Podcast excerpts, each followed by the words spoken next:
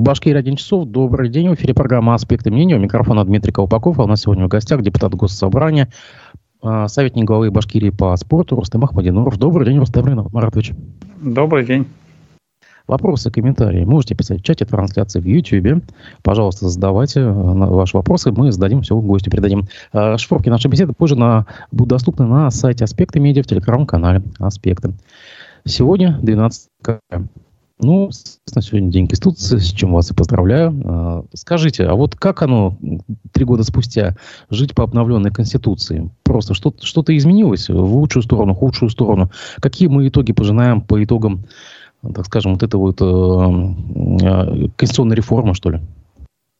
Ну, вы знаете, мне кажется, самая важная, конечно, поправка в Конституции связана с тем, что удалось стабилизировать, ну, скажем, ситуацию, связанную с тем, что перестали, значит, искать преемника Путина.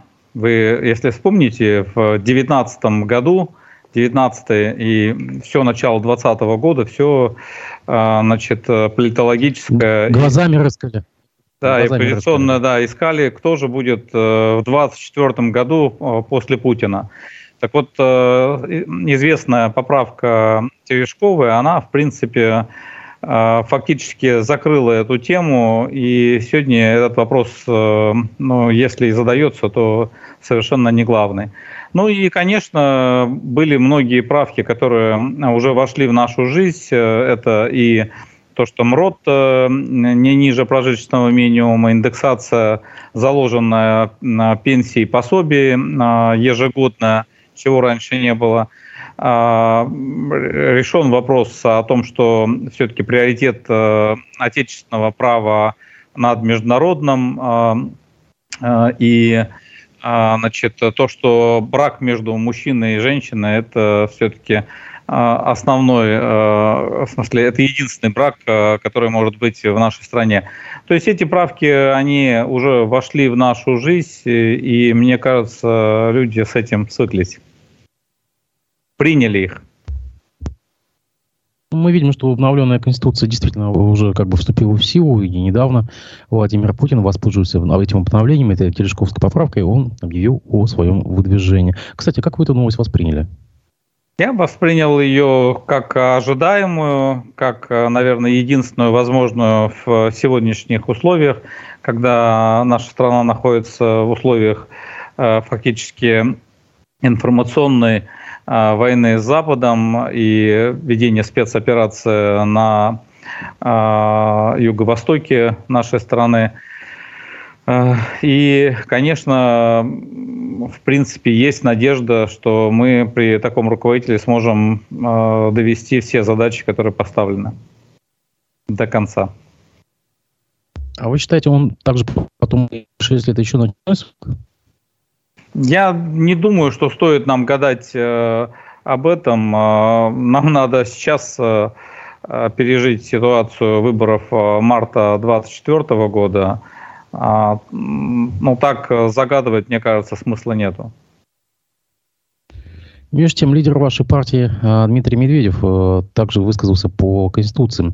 В Конституцию России точно будут внесены точечные поправки. Такое заявление он недавно сделал в ходе встречи со школьниками. Цитата. «Донастройка будет происходить, а новую Конституцию пока, мне кажется, нет смысла обсуждать», сказал Медведев. Ну вот что за такие будут точечные поправки, он, конечно, не уточнил. Ну, как бы, на ваш взгляд, какие нужны еще точечные поправки? Что еще можно поправить точечно? Ну, мне сложно сказать, что имел в виду Дмитрий Анатольевич.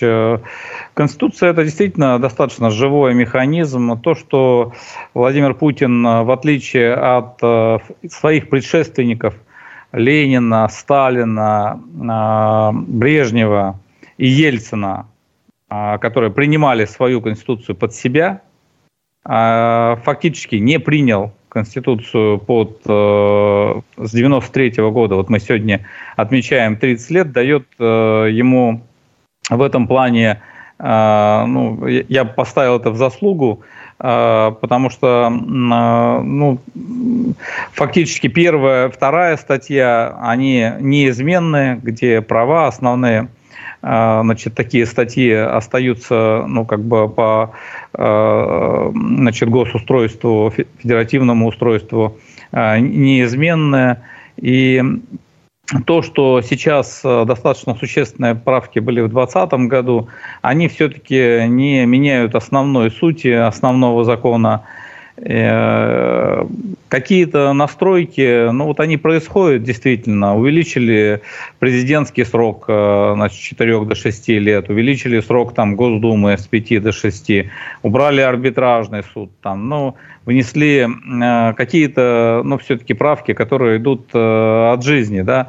Наверное, могут быть еще какие-то точные изменения. Самое важное, что действующее руководство и президент страны не планирует сделать Конституцию, значит, под себя, изменив ее полностью. Для меня это, в принципе, кажется признаком и стабильности, и определенного такого политической мудрости. Ну, а на ваш взгляд, вот, может быть, все-таки отсечь лишнее? Ну, там, допустим, 31-я статья, она уже давно не используется, она не действующая, право на свободу собраний. Сейчас невозможно ни митинг провести, ни, как бы, какую-то уличную. Ну, конечно, для правовластных это не касается, как бы на них не распространяются ковидные ограничения и остальные. А вот если кто-то запланирует провести уличную акцию, то для него ковид. Так что 31-я статья не действует. Ну, здесь бы я поспорил. Люди, которые хотят провести какие-то свои акции, вспомните тоже «Городище-2» или те же «Обманутые дольщики», или, значит, какие-то локальные митинги, связанные в Зауралье, связанные с там протестами против каких-то золотодобытчиков или против, значит, каких-то организаций. Но нельзя сказать, что 31-я статья Конституции не используется. То, что есть какие-то ограничения, вы сами упомянули, и ковидные, и в условиях спецвоенной операции, какие-то, значит, демонстративные требования мира, при том, что погибают тысячи людей за то, чтобы отстоять нашу правду, мне кажется, они объективны, но мне кажется, все-таки это временно, и я бы не стал отменять эту статью.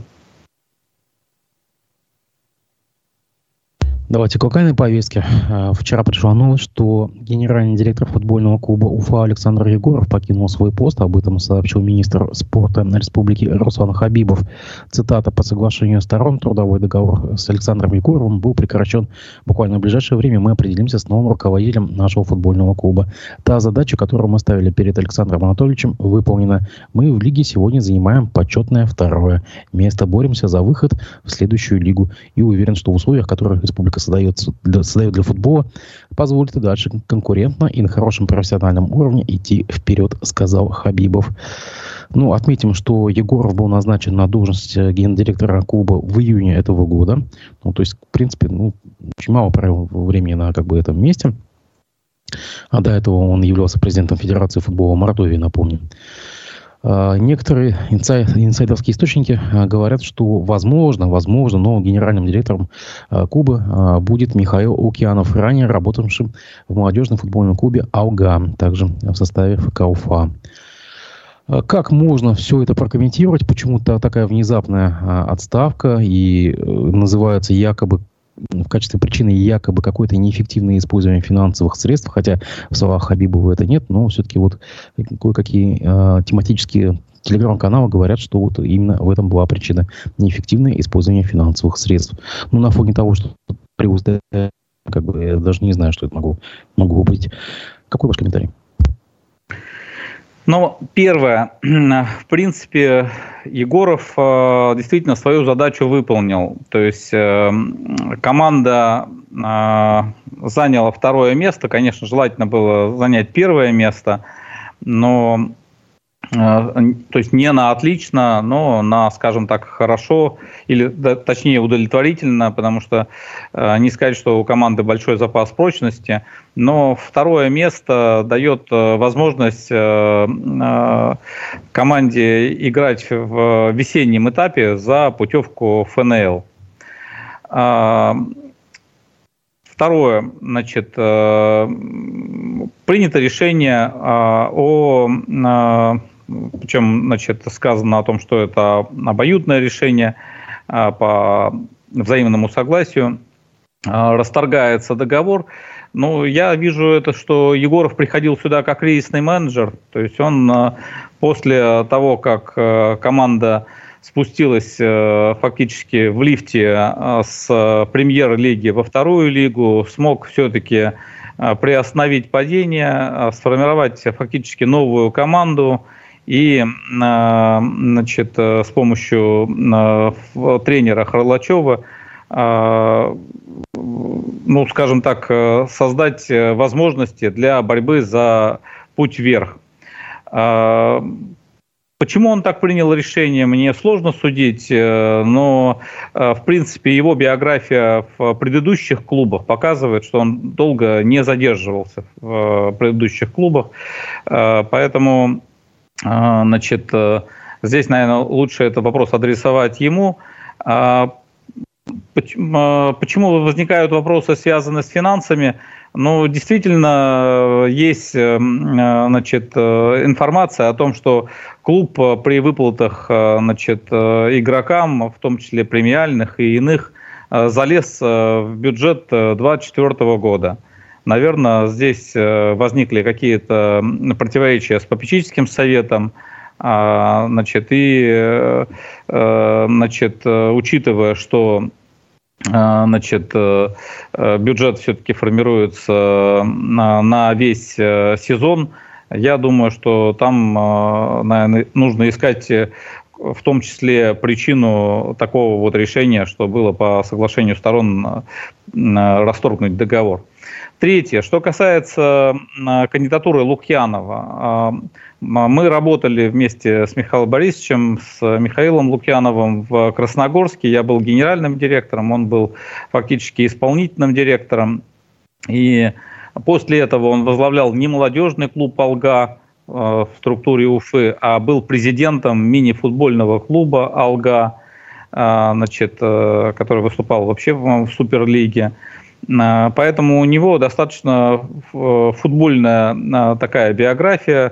Он с нами в футбольном клубе госслужащих «Ватан» играл. Сын его играет в футбольном клубе «Уфа». И мне кажется, что это футбольный человек. Вообще мало клубов во второй лиге, я с трудом могу назвать вообще какой-то еще другой клуб, где какие-то варяги, а не местные специалисты, возглавляют футбольное хозяйство. Все-таки я понимаю, когда там условно в условном «Спартаке» или «Зените» там, или «ЦСКА» в топ-клубах играют в том числе иностранные специалисты или какие-то специалисты, которые приглашают извне. Но во второй лиге это в основном собственные как бы специалисты, которые представляют ту или иную территорию, тот или иной регион. Поэтому... В принципе, если решение будет принято по тому, что Лукьянов возглавит футбольный клуб Уфа, я ему только пожелаю удачи и буду надеяться, что клуб все-таки больше будет уделять внимание развитию футбола, в том числе на местах. Вот мне буквально с движения первых выходили на этой неделе и просят провести встречу там, с детьми. И не могли найти понимания от там, действующего руководства клуба. Надеюсь, что если Лукьянов будет этим заниматься, по опыту, который был у нас в Красногорске, я знаю, что всеми вопросами популяризации спорта, развития, поддержки детского футбола в регионе он будет заниматься. В том числе. Хотя основная задача, конечно, это решение задачи в следующем году, чтобы постараться все-таки сделать шаг вперед и выйти в ФНЛ. Скажите, а как можно было допустить под конец года кассовый разрыв? Ведь бюджет-то утверждается, я так понимаю, Напсоветом, и наверняка там финансовый какой-то контроль-то был внешний. Почему это надо... Это вы у членов Попсовета Руслана Тагировича и членов Попсовета там Жебровского, кто состоит в этом Напсовете. С ними надо этот вопрос уточнять, как это было допущено.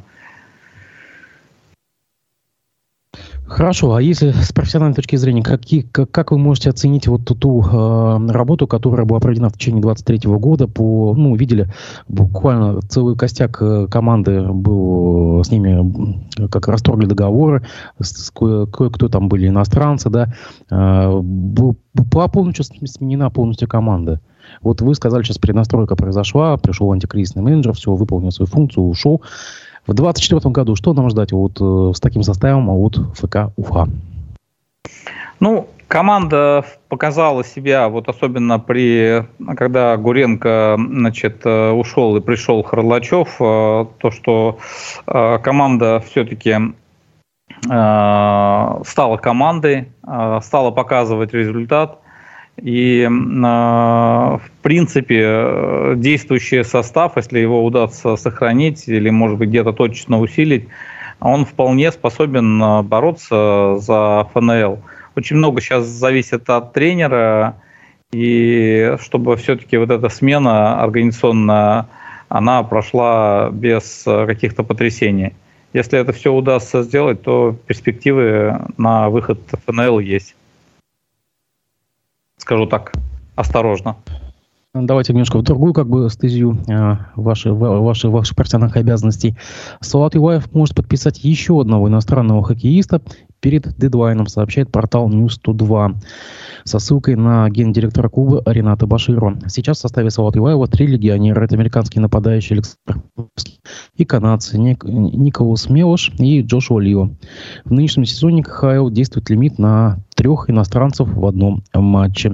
Баширов отметил, что у клуба есть варианты, и если еще поступят предложения, то они также будут рассмотрены. Также уточнил, что хоккеист должен быть сильным и по-настоящему помочь команде.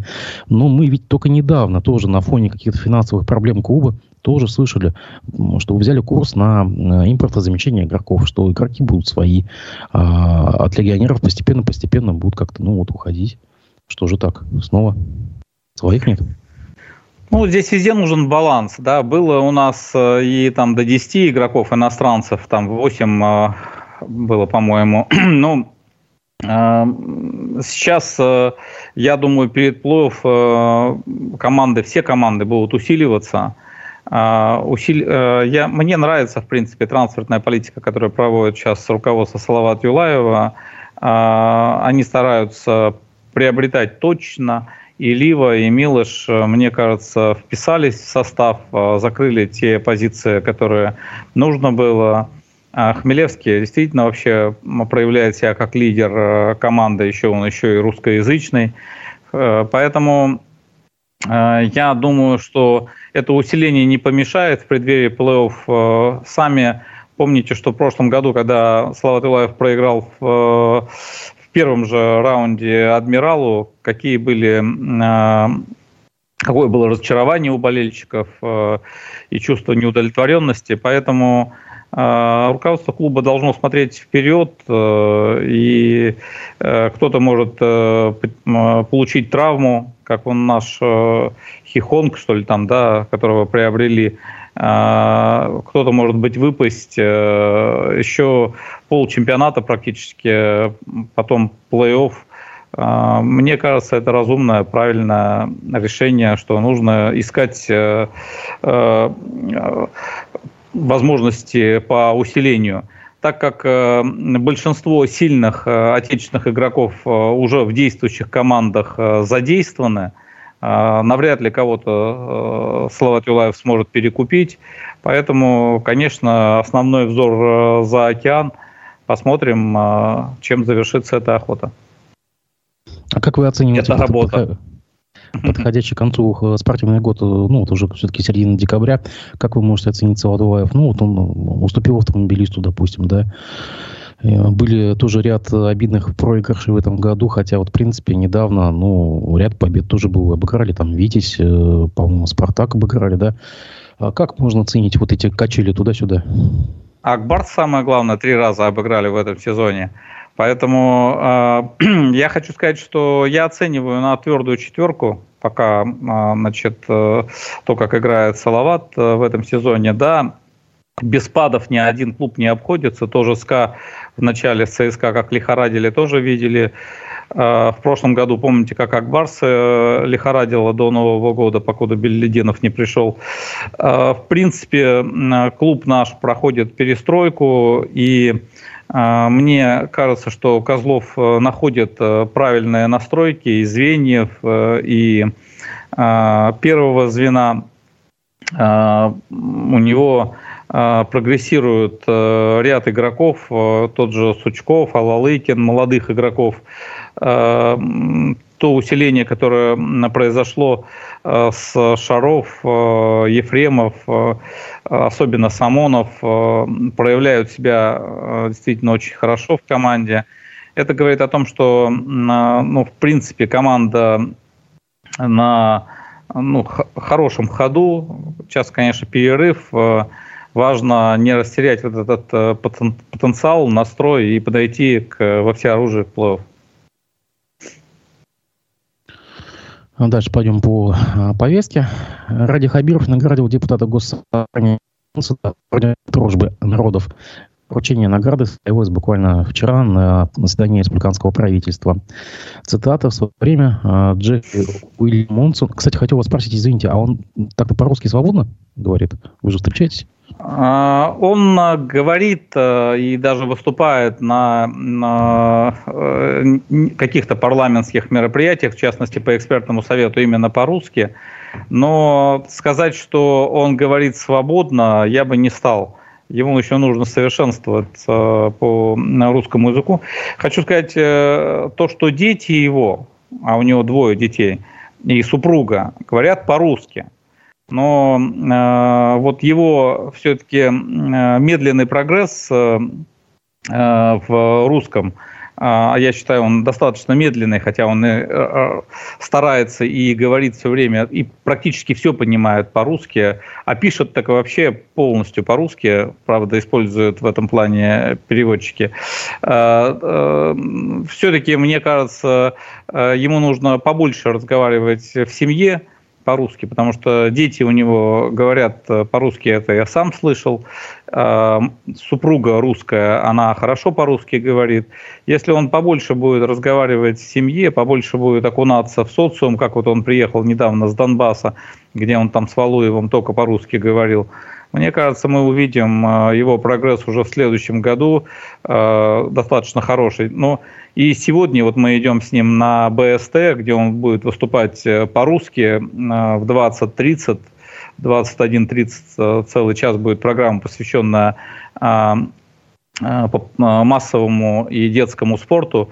Он будет говорить без переводчика. Поэтому прогресс есть, но не такой вот, как вы говорите, что он, ну, как бы свободно. Пока я бы не сказал, это просто разговорный русский. Угу. Ну, так, возвращаясь к цитате Хабирова. В свое время Джеффри Уильямович Монсон принял решение переехать к нам в республику и активно заниматься воспитанием подрастающего поколения, тренировать. Он развивал большую школу, школу Грэмпи, где становился она становится ведущей в России. Но самое главное, он активно занимается поддержкой жителей Донбасса. Конец цитаты. Смотрите, он недавно озвучил планы довести количество своих школ с 26 до 100, по-моему, так он называет их, школы Монсона. Можно понять, как финансовое обеспечение этого вопроса строится? Это все бюджетные деньги? Ну, тут по-разному. Значит, есть спортивные школы, которые развивают различные виды борьбы. Значит, он в эти школы приезжает, дает методику, помогает какими-то, значит, внебюджетными средствами, связанными с приобретениями матов или еще чего-то. И таких школ действительно 26 в республике, плюс вот в Макеевке работает школа в Красногорске. Кроме этого, второй проект, который сейчас вот планируется запустить, секция, значит, Джеффа Монсона по-монсовски или по-пацански. Значит, эти школы предусматривают, эти секции предусматривают в образовательных школах, значит, научить детей, значит, просто навыкам борьбы, чтобы защитить себя и своих близких. Вот эти, значит, секции будут открываться в спортзалах, значит, школ, значит, которые будут обучать сами учителя физкультуры, которые имеют какие-то, значит, свои, значит, навыки. Раньше, допустим, занимались борьбой. Они пройдут методический семинар в школе Монсона и будут раз-два в неделю проводить вот занятия. Есть уже специальная методика по этому поводу. И вот такие школы будут открываться первоначально в Уфе, в Уфимском районе и в Нефтекамске. В принципе, там будет выдаваться сертификат об окончании такой школы. И отличие от других, там, условно говоря, видов, значит, единоборств, то, что здесь главная задача будет не в том, чтобы подготовить ребенка к соревнованиям, а в том, чтобы научить себя защищать и своих близких.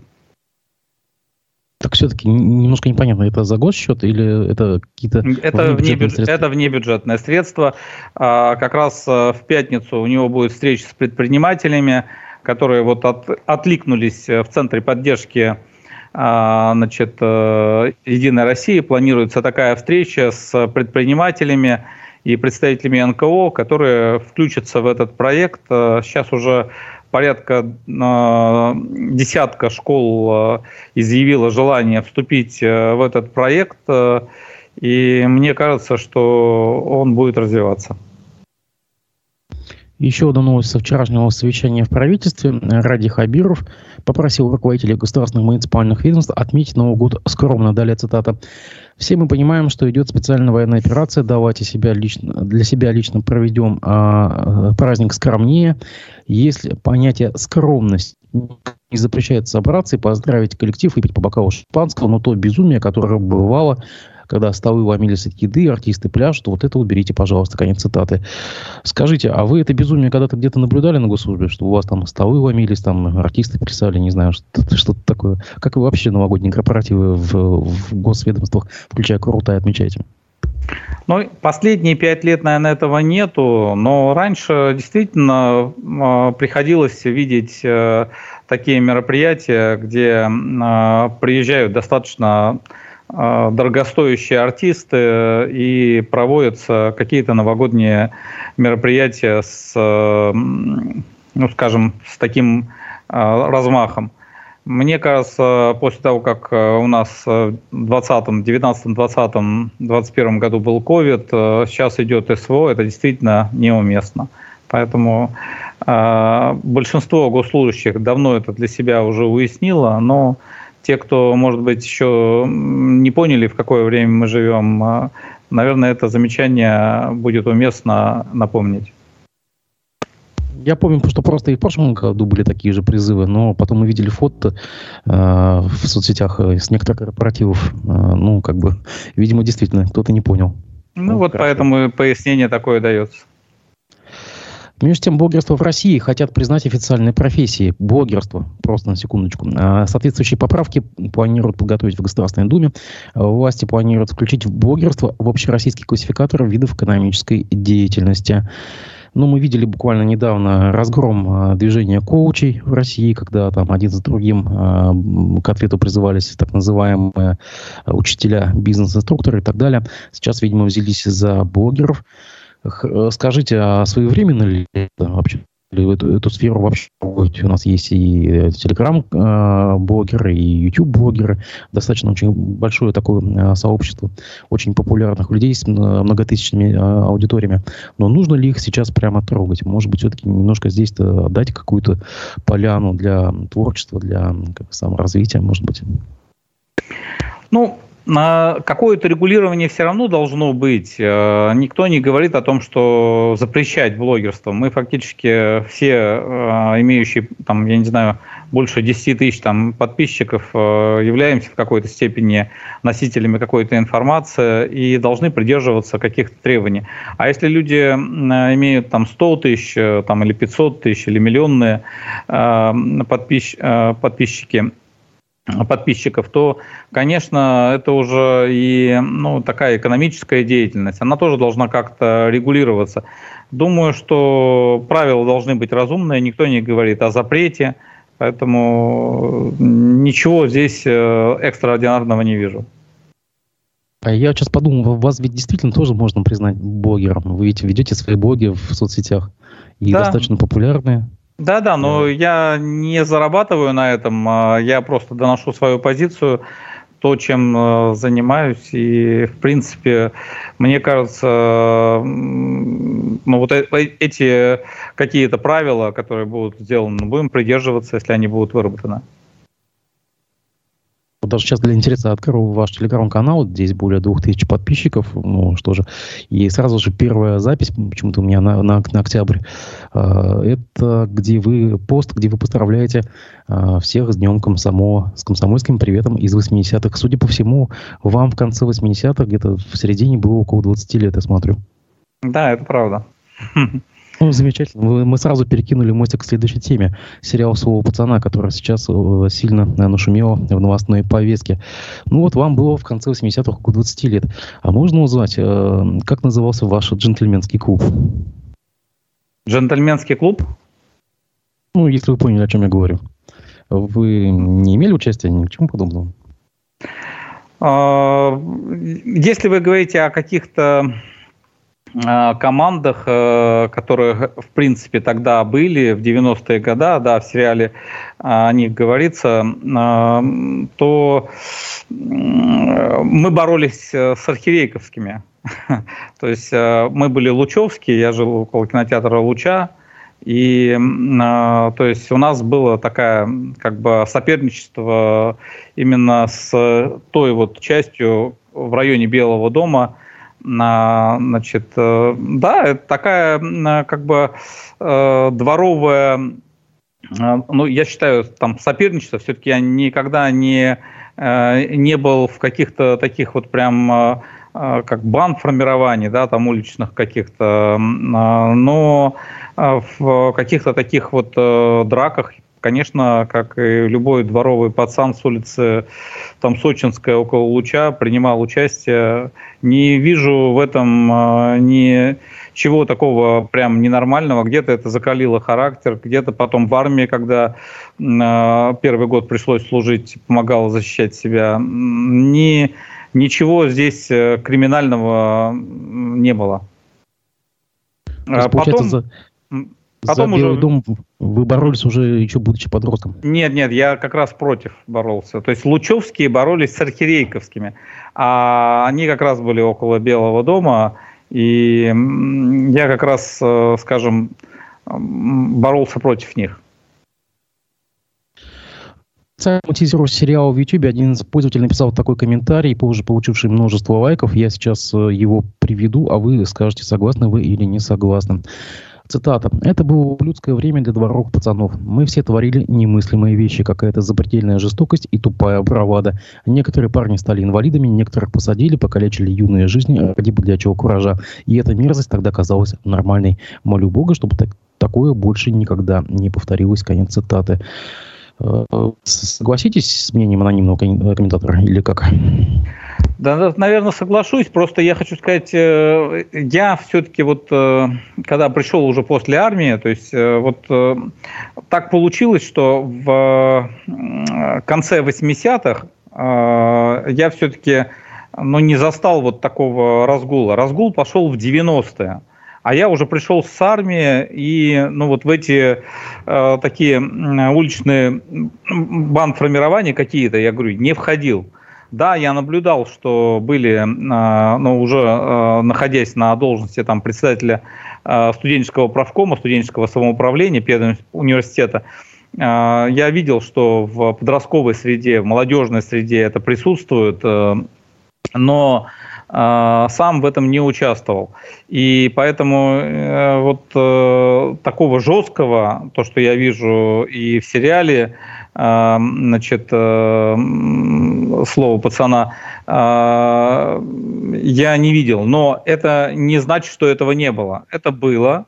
И, конечно, это вызывает сожаление. Я говорю, когда говорю, там, вспоминаю 80-е годы, когда мы там друг с другом, может быть, стенка на стенку раз там в полгода участвовали в каких-то драках, это были драки без каких-то бит, без каких-то цепей, которые потом пришли. Это были драки чисто кулаки на кулаки, и максимум, что это был фингал. Поэтому вот такого рода вещи, они все-таки были достаточно безобидные. Когда же все-таки в 90-е к этому вот подключились еще и даже оружие, я уж не говорю о битах и цепях, то, конечно, это говорит о том, что тогда государство было очень слабое, и на улице заведовали, действительно, бандиты всех мастей, и милиция с этим зачастую не справлялась. Слава богу, это время прошло, но сам сериал запечатляет достаточно талантливо это время. Главное, чтобы все-таки не героизировать, не романтизировать это время и этих людей. Они, кстати, в этом сериале все очень достаточно плохо закончат. И поэтому у меня просто мой друг Марат Седиков, один из прототипов вот этого героя, там, в честь него этот фильм-то и был назван, герой был назван, один из главных героев. Так вот, он такой инсайт передал, что все закончится-то не очень хорошо, поэтому хорошо, что там 18+ поставлено. К сожалению, наши подростки смотрят этот фильм и, к сожалению, подражают. Поэтому мы-то и хотим противопоставить другую идеологию. Допустим, в школах по-монцовски или по-пацански, которые мы планируем в школах развивать, там идеология другая. Не самоутверждаться, не побить другого, а защитить себя и использовать свои навыки для защиты себя от бандитов и защитить своих близких.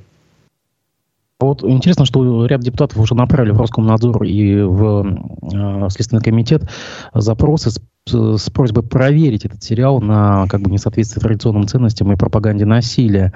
И вот уже действительно есть конспирология даже по этому поводу. Вот философ Рустем Вахитов у нас был недавно в эфире, и он заметил, что сериал-то, наверное, он, кстати, напомню, он снят за государственный счет, за деньги бюджета.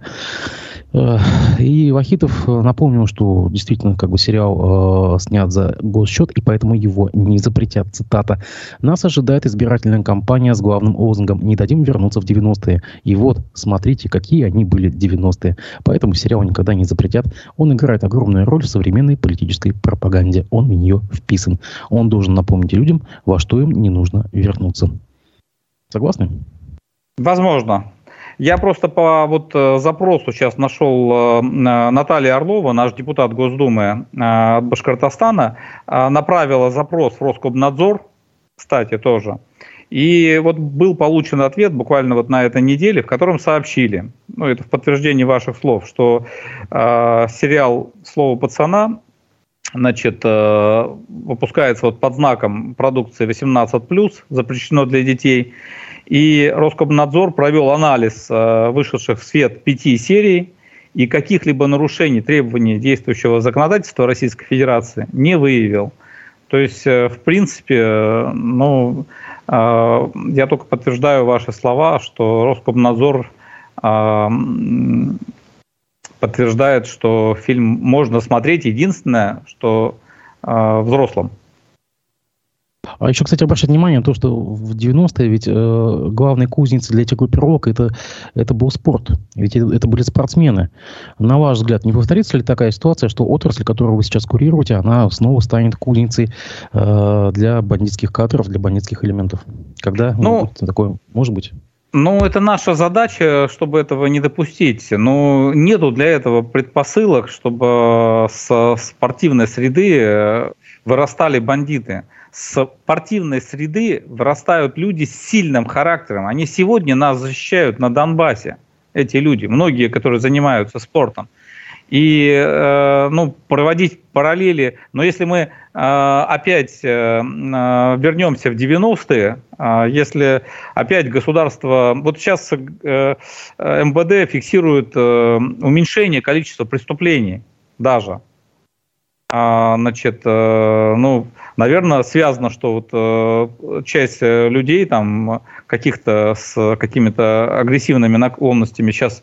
не здесь, но все-таки важно то, что когда вот люди вернутся с войны, с арены боевых действий, чтобы они эту агрессию не применяли в мирной жизни. Мы сегодня видим, что случаи такие, когда даже в отпуске люди приходят, там действительно психика деформируется. Это задача. А если говорим о какой-то, пусть даже очень популярный сериал, но это задача педагогов с тем, чтобы родителей, с тем, чтобы вот то, что о том, что говорится в этом сериале, не пришло на улицы наших городов. Еще раз подчеркиваю, что вот у этих героев, и те, кто смотрит это, увидят, там у них будущее это незавидное. Кончат они достаточно нехорошо. Нас тут в комментариях спрашивают, понимаете ли вы, что 18+ это Филькина грамота, и как смотрит ребенок. Действительно, сейчас все в доступе, в смартфоне можно чего угодно посмотреть. Вот поэтому я и говорю, что они посмотрят, те, кто обходит эти запреты, и увидят, что перспектива, если у человека сформированы правильные ценности родителями, той средой, где он воспитывается, то он из этого сделает правильные выводы. Он не пойдет на улицу сколачивать какую-то группу ребят и где-то как-то пытаться этим жить, да, тем, что как в 90-е отнимать у другого какое-то имущество или бить других людей. Поэтому я думаю, что нам удастся это избежать, и надеюсь, что все это будет преодолено, а спорт не станет почвой для бандитизма. Также к нам к эфиру поступил вопрос, который, кстати, вам уже присылал. Федоров Михаил Викторович, тренер МБУ спортшколы номер 28, просит вас обратить внимание на закупку оборудования и инвентаря для спортсменов начального этапа. Видимо, речь идет о детях начинающих. Если на сборников распространяется проект «Спорт. Норма жизни», то на начальном этапе приходится изворачиваться, чтобы просто на тренировку всех детей вывести. На начальный этап спортивной подготовки почти ничего не закупается из бюджета. Из перечня инвентаря и оборудования, согласно старту, у нас на балансе примерно 5% от потребностей. Используется сильно изношенное оборудование. Что-то достается от бывших спортсменов, что-то приходится покупать уже родителям. И далеко не все могут себе это позволить. Что-то просто сделано своими руками. Все это может сказаться на безопасности, скорости прогресса и мотивации спортсменов и результатах. Хорошо, мы обратим внимание на это. И в дальнейшей реализации проекта, национального проекта «Спорт. Норма жизни». Он, кстати, наверное, во-первых, до 30-го года, да, он направлен на то, чтобы 70% людей занималось спортом. Мы обратим внимание на то, чтобы, все-таки обратить внимание на экипировку и оснащение именно детей начального этапа. Также в комментариях вас снова, мы уже обсуждали эту тему, просят поставить вопрос о возвращении общественных публичных слушаний. Без них нет никакой обратной связи между жителями и властью, пишет комментатор. Тоже, ну, общественное слушание, да-да, общественное слушание проводится по каким-то вот таким важным темам. Никто не запрещает их полностью. Другое дело, что власти, в том числе муниципальные, не всегда их используют. Но давайте точно говорить, в каких случаях, по каким вопросам будем подключаться и при необходимости проводить. Все, видимо, речь о слушаниях в градостроительной сфере. Их действительно несколько лет уже нету. Хорошо. Подскажем, коллеги. Также один из пользователей по нику Закив-Валиди здесь напоминает, что у нас есть и мотогонки на льду, и национальная борьба «Куреш». Как бы это вам в пику к вопросу, как пользователь смолом и его борьбой. Ведь у нас ведь тоже есть свои внутренние, культивируемые внутри республики такие вот виды спорта. Кстати, про мотогонки действительно там ничего не слышно, уже давно уже, по-моему, в аутсайдерах, как мне кажется, мое субъективное мнение. Да нет, Красников занимается и проводит, Красников занимается вот этими проведениями, в том числе на строителей, по-моему, они проводят постоянно соревнования. Сам он сейчас возглавляет Гастелло стадион. В Нефтекамске Сазонов занимается очень активно этим направлением. Нет, мотогонки у нас развиваются. Конечно, поддержка бы желала быть лучше, но не могу сказать, что внимание этому виду спорта в республике не уделяется. Ну, в том-то и дело, что кроме Красникова вам даже сейчас назвать больше никого нет. Ну, почему? Звезд на именно федеральном уровне, а может, даже на международном. Нет, ну, вот я сказал то, что в Нефтекамске у нас, он депутат даже Сазонов, занимается развитием. В принципе, есть достаточно много молодых ребят, которые сейчас занимаются. Я просто... думаю, что в этой части, ну, эту поддержку нужно продолжать. Мы, кстати, выступаем за то, чтобы ну, вот наш комитет, в частности, по образованию и спорту, выступает за то, чтобы следующий год в республике объявить годом спорта. Все-таки на федеральном уровне год был объявлен годом семьи, несмотря на то, что Путин достаточно положительно высказался сначала на форуме Госсовете в Перми по этому предложению. Но, может быть, в республике нам удастся это сделать, потому что в этом году, в 24-м имеется в виду, будет главный спортивный форум проходить в Уфе. Соответственно, планируется очень много спортивных объектов. Вот это и Ледовый дворец, который мы с бассейном на ВДНХ ждем в начале года, и дворец борьбы, и центр фехтования, и гребной слалом в Инорсе. И поэтому было бы, конечно, хорошо объявить следующий год годом спорта и попытаться все-таки поддержать, в том числе исконно такие наши виды спорта, как мотогонки, борьба куреш, хоккей с мячом и другие.